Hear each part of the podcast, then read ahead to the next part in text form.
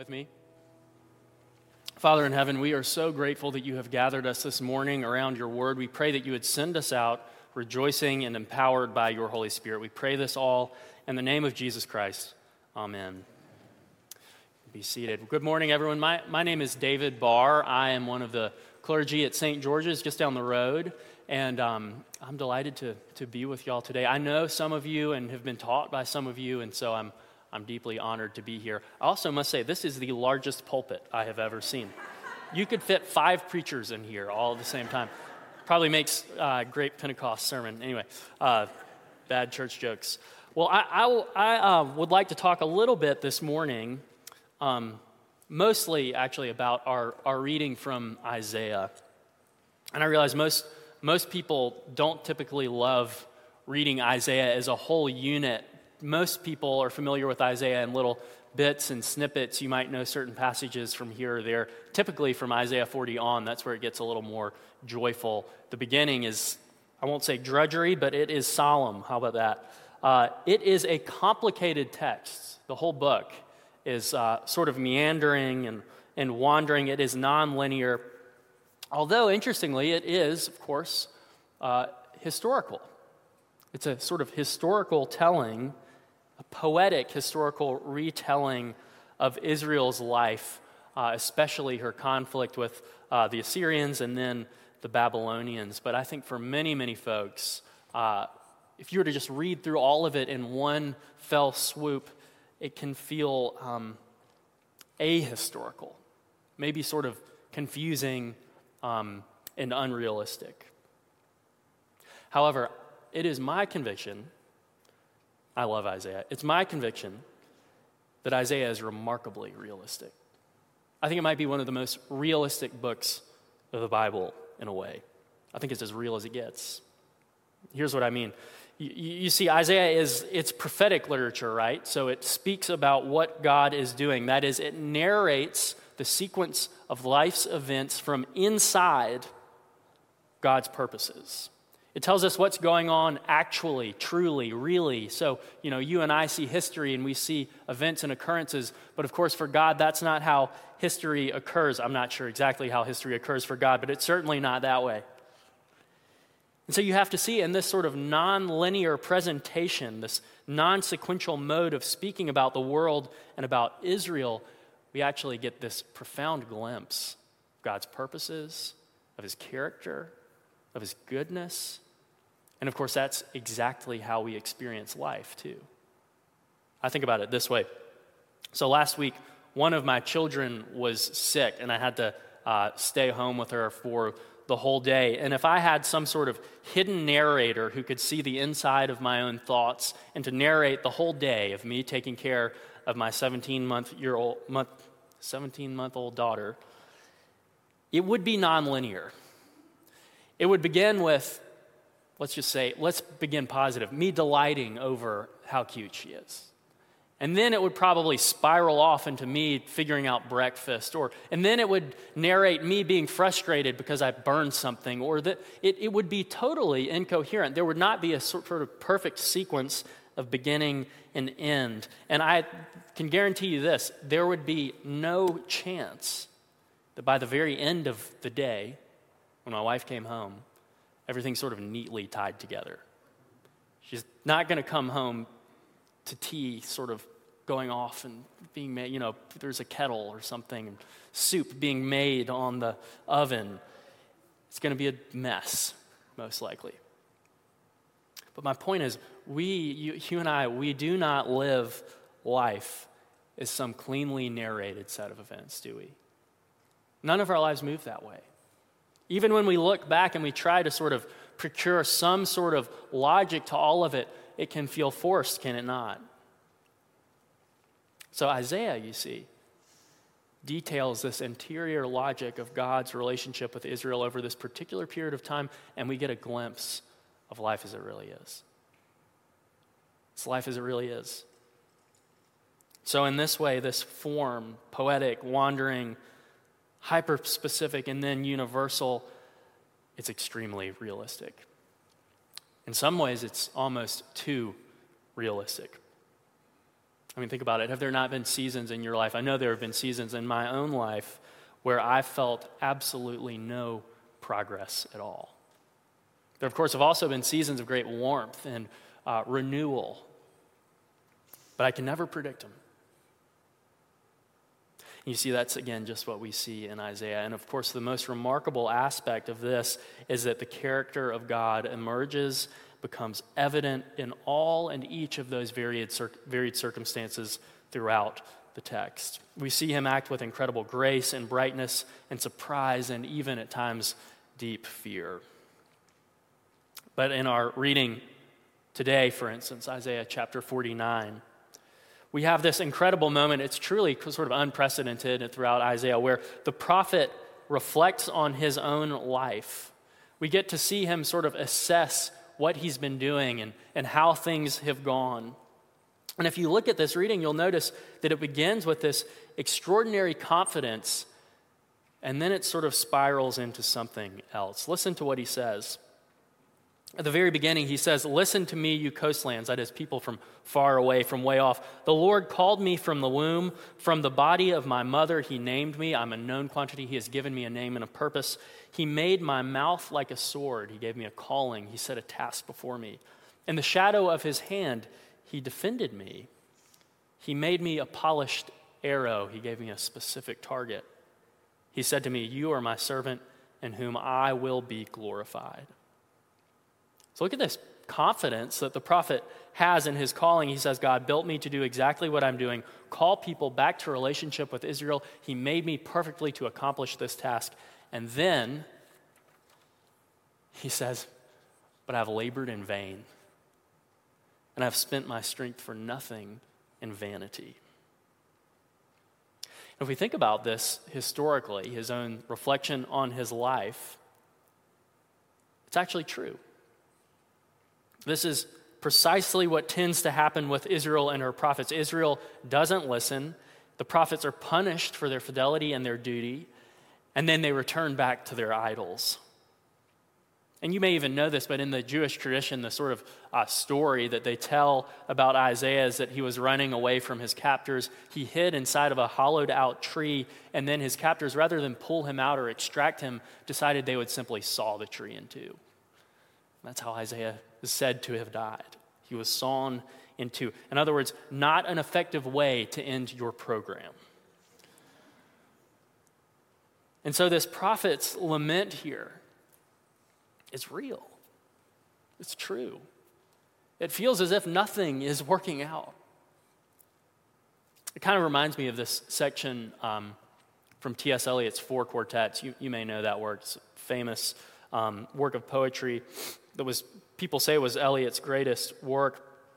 He has this section, sort of abrupt, comes out of nowhere, where he suddenly becomes um, haltingly autobiographical. Listen to what he says.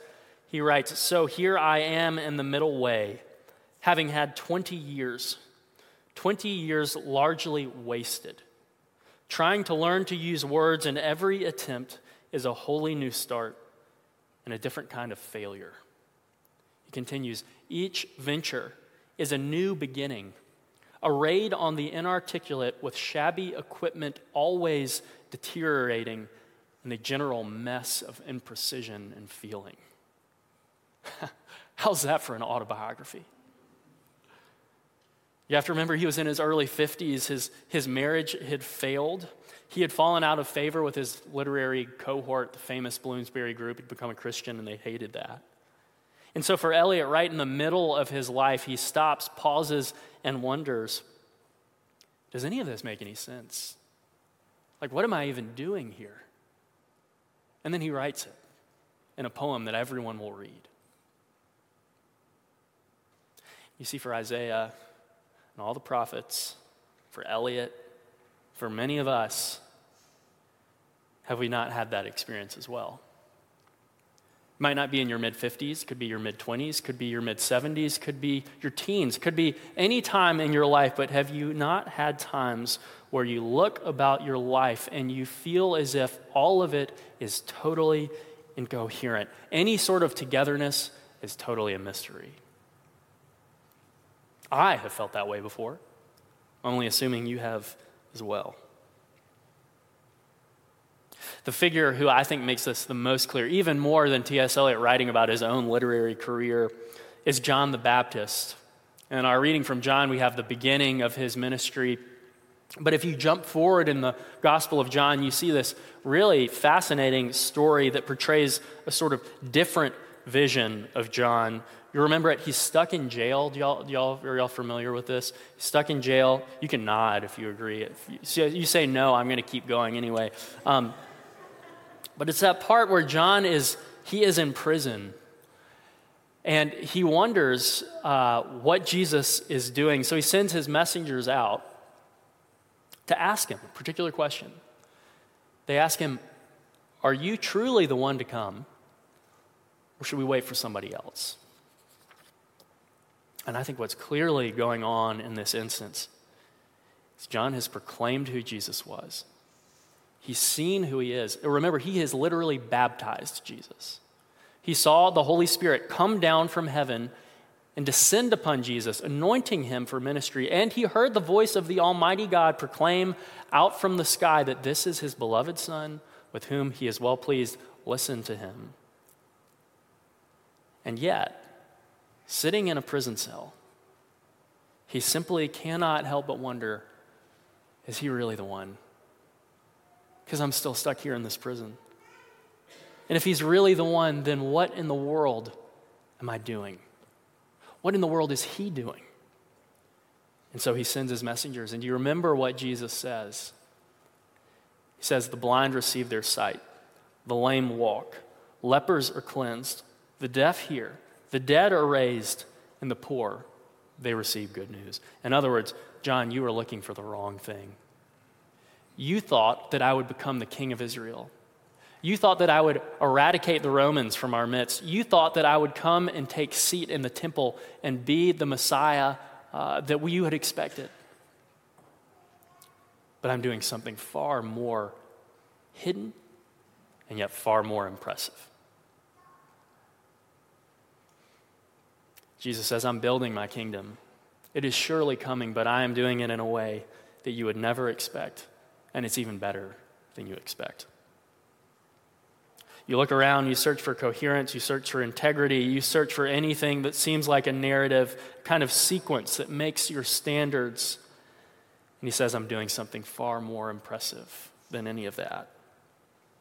And of course, you remember in the life of John, he never gets out of prison, does he?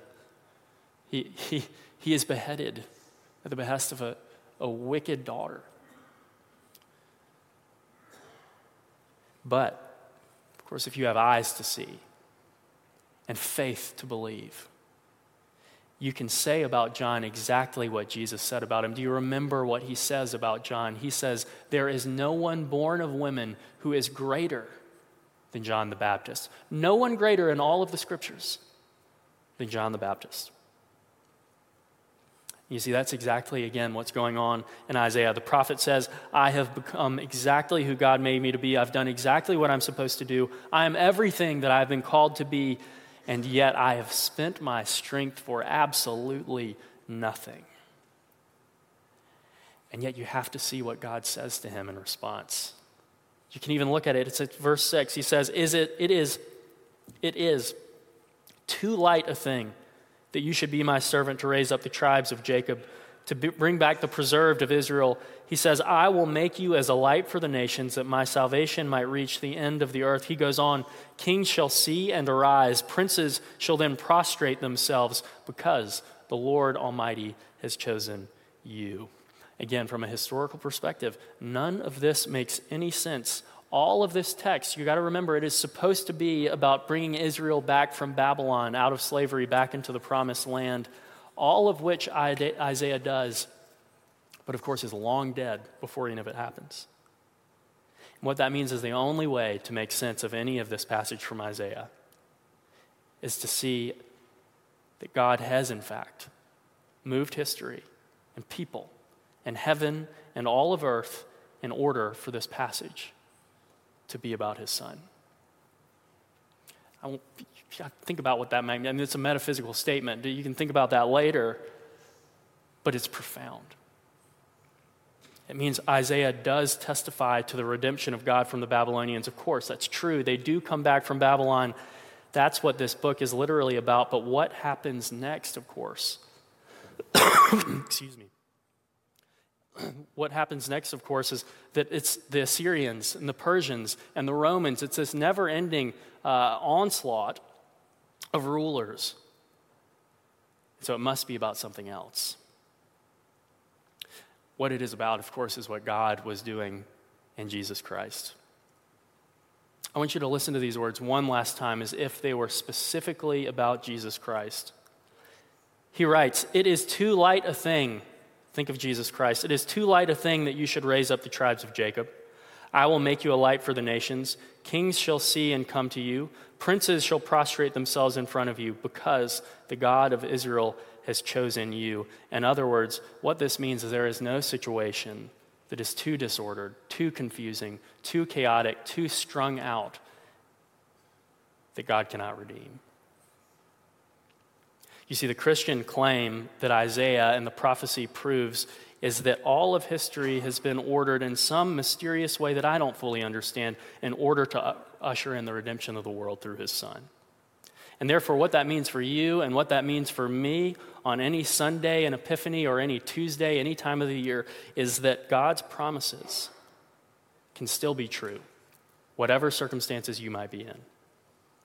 And I want you to not hear what I'm not saying. I'm not saying that uh, sort of petty front, that everything happens for some reason and you can find out what that is.